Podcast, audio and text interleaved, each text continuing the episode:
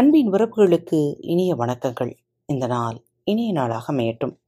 இன்று தங்களது பிறந்த நாள் மற்றும் திருமண நாள் விழாவை கொண்டாடும் அனைவருக்கும் பாரத் தமிழ் வடையொலி பக்கத்தின் மனம் நிறைந்த வாழ்த்துகள். இன்று உங்களுக்கான பகுதி தோல்வி என்பது இடைவேளை.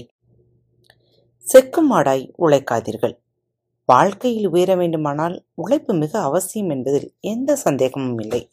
ஆனால் கடுமையாக உழைப்பது மட்டுமே உயர்வுக்கு உத்தரவாதமாகுமா என்றால் இல்லை என்பதே உண்மை. எவ்வளவோ பாடுபட்டு உழைப்பவர்களை நாம் பார்த்திருக்கிறோம். பலர் எத்தனை காலமாக அப்படி உழைத்தாலும் துவக்கத்தில் இருந்தது போலவே பலகால உழைப்பிற்கு பின்பும் இருக்கிறார்கள். உழைப்புக்கு உயர்வு உத்தரவாதம் என்றால் அவர்கள் எத்தனையோ உயர்ந்திருக்க வேண்டும். ஏன் அவர்கள் அவ்வாறு உயரவில்லை? காரணம், அவர்கள் செக்கு மாடாகத்தான் உழைத்திருக்கிறார்கள்.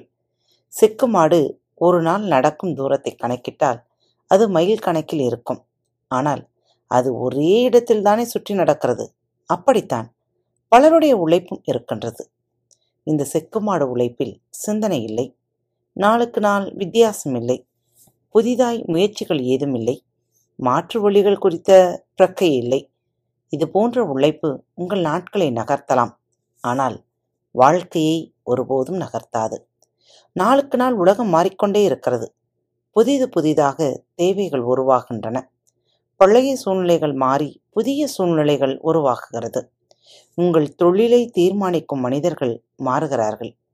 நேற்று வெற்றியை ஏற்படுத்திய வழிமுறைகள் இன்று அதே விளைவுகளை ஏற்படுத்த தவறுகின்றது.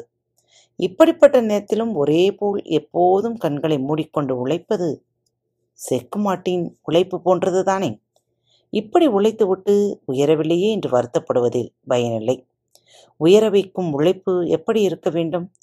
செய்யும் செயல் நமது அறிவுக்கும் திறமைக்கும் ஏற்றதாக இருக்க வேண்டும்.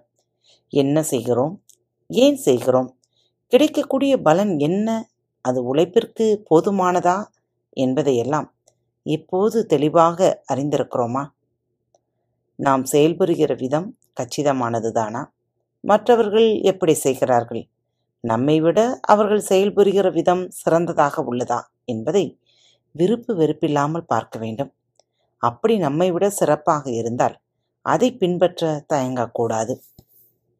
நம்முடைய வழிமுறை என்பதற்காக தரம் குறைந்த ஒன்றை கண்மூடித்தனமாக பின்பற்றும் முட்டாள்தனத்தை செய்யக்கூடாது. செய்யும் செயலில் ஈடுபாடும் முழு கவனமும் இருக்க வேண்டும். செய்ய செயலில் நாளுக்கு நாள் மெருகக்கூடாவிட்டால், தரம் உயராவிட்டால், செயலை கச்சிதமாக செய்து முடிக்கும் நேரம் கணிசமாக குறையாவிட்டால் நமக்குள்ள ஈடுபாட்டிலோ கவனத்திலோ குறை உள்ளது என்பது பொருள். நாம் தொழில் சம்பந்தமாக புதிதாக வரும் மாற்றங்களை கண்டிப்பாக கவனித்து வர வேண்டும்.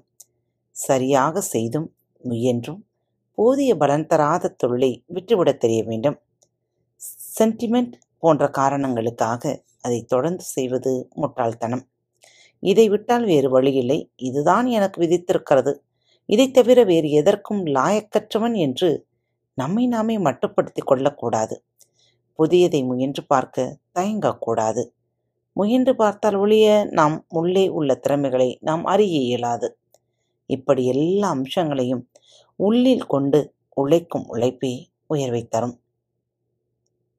காத்து கொண்டிருங்கள். மீண்டும் மற்றொரு புதிய தலைப்பில் உங்கள் அனைவரையும் சந்திக்கும் வரை உங்களிடமிருந்து விடைபெற்றுக் கொள்வது உங்கள் அன்பு தோழி. அன்பின் நேயர்கள் அனைவருக்கும் இனிய வணக்கங்கள். பாரத் தமிழ் வலையொலி பக்கத்தை சப்ஸ்கிரைப் செய்யாதவர்கள் சப்ஸ்கிரைப் செய்து கொள்ளுங்கள். இந்த பகுதியை கேட்டு முடித்தவுடன் உங்களது கருத்துக்களை பதிவிட மறவாதீர்கள். உங்களுக்கான இமெயில் முகவரி கீழே உள்ள டிஸ்கிரிப்ஷன் பாக்ஸில் கொடுக்கப்பட்டுள்ளது. நன்றி.